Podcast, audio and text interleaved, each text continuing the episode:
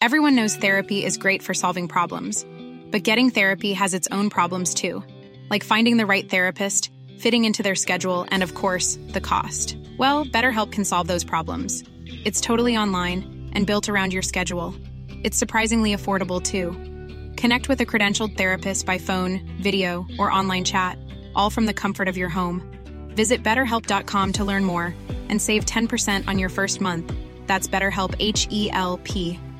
Hey, I'm Ryan Reynolds. At Mint Mobile, we like to do the opposite of what Big Wireless does. They charge you a lot, we charge you a little. So naturally, when they announced they'd be raising their prices due to inflation, we decided to deflate our prices due to not hating you. That's right. We're cutting the price of Mint Unlimited from $30 a month to just $15 a month. Give it a try at mintmobile.com slash switch. $45 upfront for three months plus taxes and fees. Promo rate for new customers for limited time. Unlimited more than 40 gigabytes per month. Slows. Full terms at mintmobile.com. Burrow is a furniture company known for timeless design and thoughtful construction and free shipping. And that extends to their outdoor collection.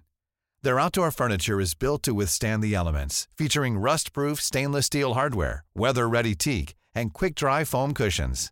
For Memorial Day, get 15% off your Burrow purchase at burrow.com slash ACAST and up to 25% off outdoor.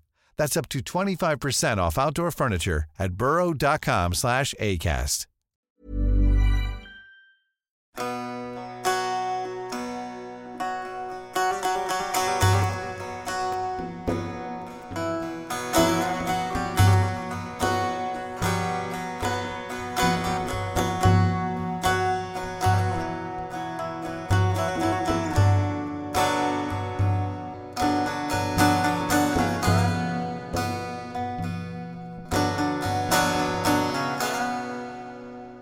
As I was planning what certain subjects I should focus on, all the compromises I would have to make to make it intelligible, I was struck with the immensity of the subject and the very fuzzy nature of a lot of its aspects. Where does one even begin? We have established that Hinduism is really more of an umbrella term for a whole host of various different religious phenomena and traditions that originate on the Indian subcontinent. And what out of all of this should I highlight and why? Well, I think there are, to some degree, two currents of understandings of Hinduism in the West today, both of which are slightly problematic and simplify things to a very large degree. One of them is the idea that Hinduism is simply a polytheistic religion, that the Hindus worship thousands of different gods. Well, this isn't untrue, of course, but it also fails to take in con- into consideration a lot of the complexities of the Hindu theology and many of its different expressions throughout history. And on the other side of the spectrum, we also have the common understanding that well, basically, all of Hinduism equates to Advaita Vedanta, uh, therefore a kind of non dual pantheism. And this view is equally problematic and is quite new and, and modern. But nonetheless, Vedanta as a larger tradition is a very important, one of the most important and influential philosophical and, and intellectual schools or currents in Hinduism. It would therefore, of course, be highly helpful to talk about it. So, what then is Vedanta? Vedanta is often listed as one of the so called six schools of Indian philosophy, alongside Samkhya, Yoga, Nyaya, Vaisheshika, and Purva Mimamsa. Now, dividing things up into these six schools is critiqued by some today, and the subject can be quite complicated and difficult, so we're not going to get into this topic today. Instead, we will only be focusing on Vedanta in particular, and might only sometimes refer to the other philosophical schools for comparison. In brief terms, Vedanta is a school of philosophy or theology that takes as its main inspiration the literature of the Upanishads. The Upanishads are part of the larger Vedic corpus of texts the last part of the Vedas to be exact. This is also why it is often given the name Vedanta, which means the end of the Vedas, and this is, of course, also where the philosophical school gets its name, Vedanta. Given that Vedanta is primarily based on the Upanishads, in this general school of thought, we find a lot of the same themes and ideas that are common in the Upanishadic texts. They talk about the absolute reality that is the Brahman, as well as the self, and discuss the relationship between these two. But the Upanishads often appear to give very different and contradictory answers to these questions, which has led to the huge amount of different interpretations and schools within Vedanta. These texts are very, very old, being written somewhere between 1500 BCE to around 500 BCE. The Upanishads, being the last part of the Vedas, were most likely written sometime in the middle of the first uh, millennium BCE. While Vedanta is a school that is primarily based on the Upanishads, it doesn't really appear in the historical record as a school until about a thousand years later. Now, the birth of Vedanta as a philosophical school is often associated with the uh, composition of another group of texts or, or, a collection of texts called the Brahma Sutras. The Brahma Sutras is a kind of commentary on the Upanishads that often consist of very short sentences that are incredibly difficult to decipher. There is huge disagreement about the date of the authorship of the Brahma Sutras. It is traditionally attributed to the sage Badarayana, who lived a few centuries BCE, but many scholars today uh, also think that it was actually composed maybe by many different authors over the course of centuries and may have been finished as late as around 450 CE. And it is indeed only after around this date that we start to see Vedanta appear as a school of thought. It is often said that there are three main textual sources upon which Vedanta is based. The primary, as I said, is of course the Upanishads, but the other two are the Brahma Sutras, these commentaries on the Upanishads, and the Bhagavad Gita, the very famous section from the larger Mahabharata, where Krishna advises the warrior Arjuna during a great battle. And the basis of Vedanta and its various schools often revolve around commentaries, usually called bhashya. Uh, so commentaries on these primary texts, the Upanishads, the Brahma Sutras, and the Bhagavad Gita. So if we look at one of the great Vedantic scholars like Adi Shankara, the founder of Advaita Vedanta, you'll see that the majority of his literary output is actually commentaries, bhashya, on these primary texts. And this is true for most of the scholars and sages of the tradition of Vedanta. Commentaries are so central to the Vedantic tradition that becomes almost like a like an inception uh, kind of situation. Take for example this book that I have of uh, Shankara's commentary on the Brahma Sutras a very large uh, book, obviously. Uh, but so this is then Shankara's commentary on the Brahma Sutras, which are a commentary upon the Upanishads, which arguably is also kind of a commentary on the earlier Vedic texts. And when you read a modern translation like this, it always also, of course, contains commentaries by the new translator. So when I read this book, I'm reading a commentary on a commentary on a commentary on a commentary. But so, what are the features of Vedanta? What what is the philosophy of Vedanta? Well, of course, it is multifaceted and, and diverse, but generally, as I said previously, because it is so largely based on the Upanishads and these other primary texts, the general themes of Vedanta are connected to the general themes in those primary texts. So, some of the universal themes in Vedanta is that, that there is an absolute reality called Brahman, which shares many similarities with the monotheistic God. Brahman is the absolute, the source of everything. It is one, incomprehensible. According to many interpretations, it is the principle of existence, the very essence of the universe, and the oneness behind the veil of illusion that is multiplicity. Usually, the gods of the Hindu pantheon are seen either as manifestations or different aspects of this absolute principle, or they are identified with it outright. So, for example, to the Vaishnavites who worship Vishnu as the primary and sometimes only god, Vishnu is often identified as being the Brahman itself, or the um, the, the, sort of manifested uh, version of Brahman with attribute as a as a god. Now this stuff can get somewhat complicated and complex theologically, and we will talk about it more properly later on. But you could say that the Brahman is, in a way, the central theme in all of Vedanta, in all of its different interpretations, they all interpret the Brahman and its relationship to the world differently, but the Brahman is always there as the sort of central point, the central theme. A second central concept is the Atman, the self. This is not necessarily equal to the individual soul or self. The soul is often referred to as the jiva um, or jiv atman, but instead the atman tends to refer to a more transcendent or universal self, uh, a kind of consciousness that pervades all things and that we all share in. Unlike Buddhism, which denies the existence of an absolute self at the core of our being, Vedanta will often affirm that while the separate self that we usually identify with, so our body and our mind or thoughts, is an illusion, there is indeed a self or consciousness that is at the core of our being, but which isn't limited to our individual identity. And this then is the Atman, the the great self, the self with a capital S, so to say. So all of Vedanta has these different themes or concepts as core features. The only difference between the, the different schools and interpretations being in how these two relate to each other. So, what is the relationship between the absolute reality of the Brahman and the, the, the self of the Atman or Brahman and the world generally? The earliest, or at least one of the earliest schools of Vedanta is what is known as Bheda Abheda, which means literally difference and non difference in Sanskrit. And as the name suggests, this, this idea is that the Brahman and the self, or Brahman and the world, are both the same and different at the same time. Thus, it is not strictly monistic, but still holds a kind of difference between the two, but this difference is never really explained, but is left a kind of mystery.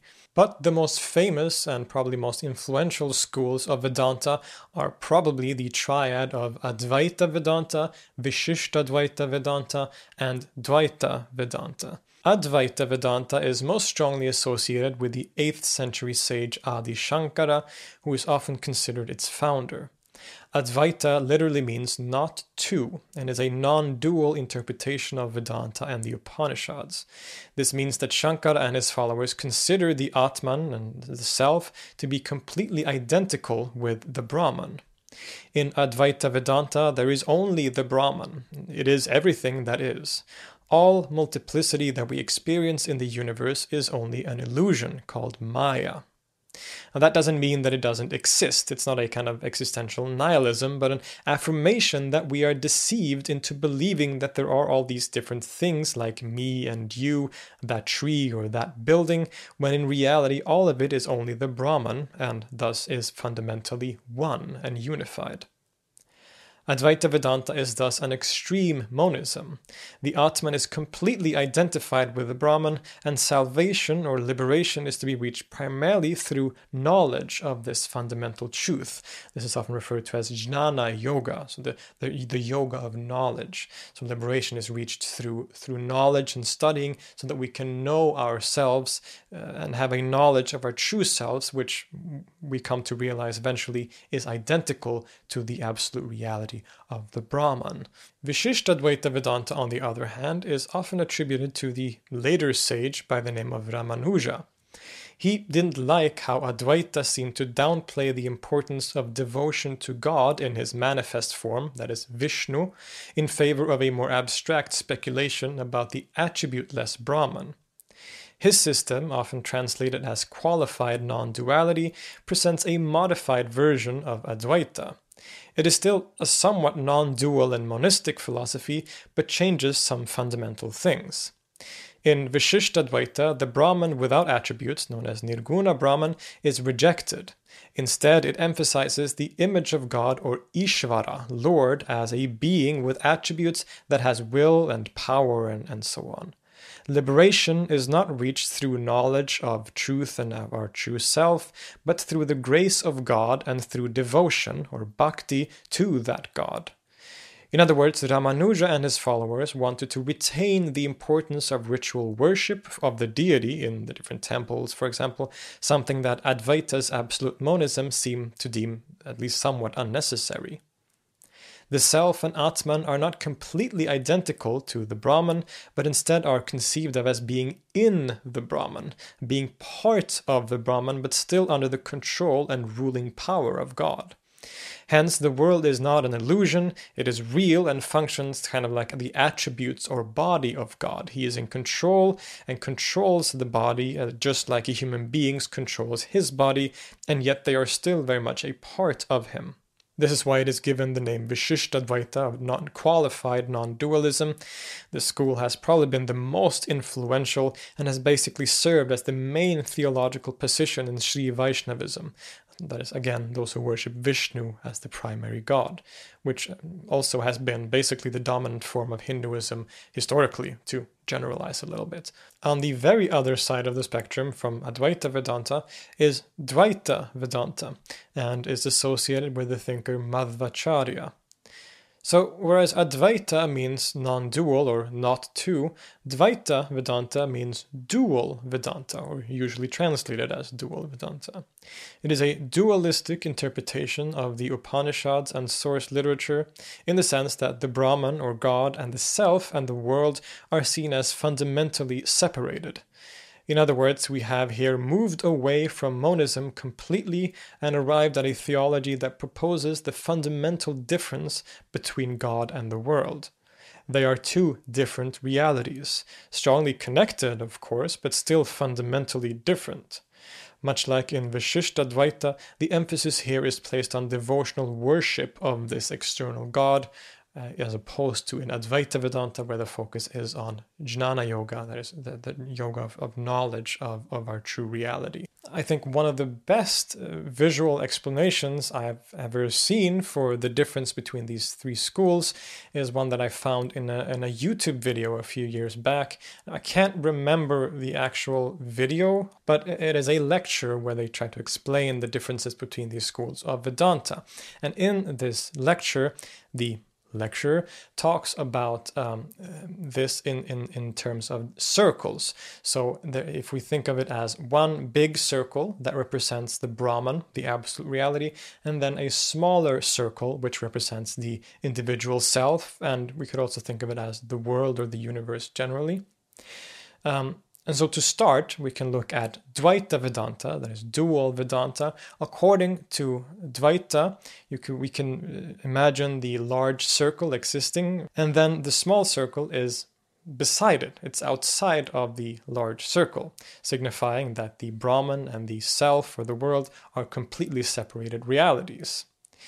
If we then move on to Vishishtadvaita, qualified non dualism, here we have the large circle and then the smaller circle inside of the large circle. Everything is part of the Brahman or God, but is not identical with it absolutely. God remains in control of everything, and there is a, a clear difference maintained between God or the Brahman and the individual self or the world. Lastly, then, Advaita Vedanta conceives of a large circle and then no small circle at all. There is only the big circle. Any small circle would be an illusion, Maya. All is equal to the Brahman, which alone is. This is very simplified, of course, and only really tackles one aspect of the differences between these schools, but I think it's a very nice and clear way of visualizing and trying to understand the differences between these three schools. So clearly, there is a big diversity here. Even within the larger philosophical school of Vedanta, there exists many different interpretations and, and, and sub schools of thought which can have diametrically opposite ideas about reality and the relationships within it. Advaita Vedanta, which often takes center stage in discussions about Vedanta in the West and is often even equated with Vedanta generally or even Hinduism generally, is only one of these schools of Vedanta, and it hasn't even been the most widespread in history, even though it has, of course, been very influential and important. It is really only since the 19th century, with thinkers like Sri Ramakrishna and Vivekananda, who presented a, a version of Vedanta and Hinduism to the West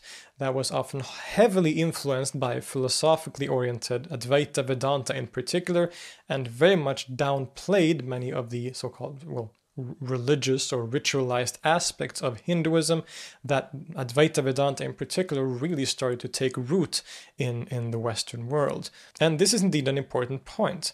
With the influence of thinkers like the mentioned Vivekananda, Vedanta and Advaita specifically has come to have quite a strong presence in the so called Western world today.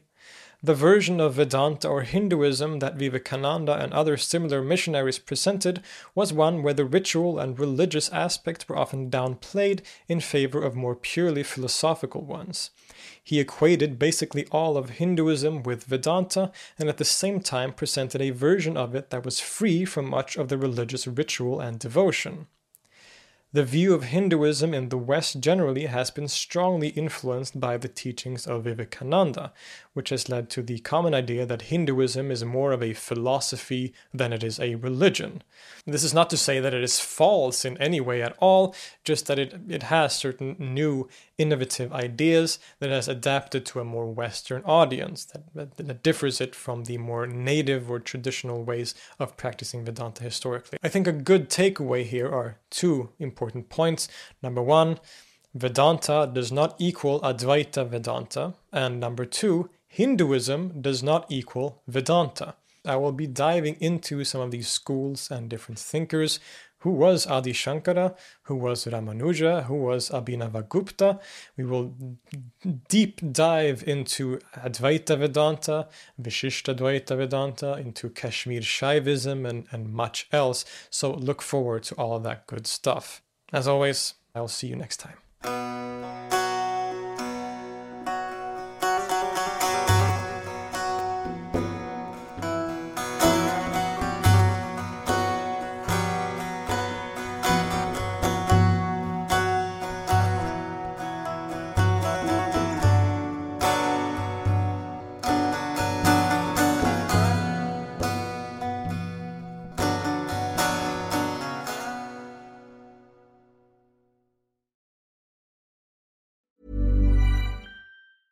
Mom deserves the best, and there's no better place to shop for Mother's Day than Whole Foods Market. They're your destination for unbeatable savings, from premium gifts to show-stopping flowers and irresistible desserts. Start by saving 33% with Prime on all body care and candles. Then get a 15-stem bunch of tulips for just $9.99 each with Prime. Round out Mom's menu with festive rosé, irresistible berry chantilly cake, and more special treats. Come celebrate Mother's Day at Whole Foods Market.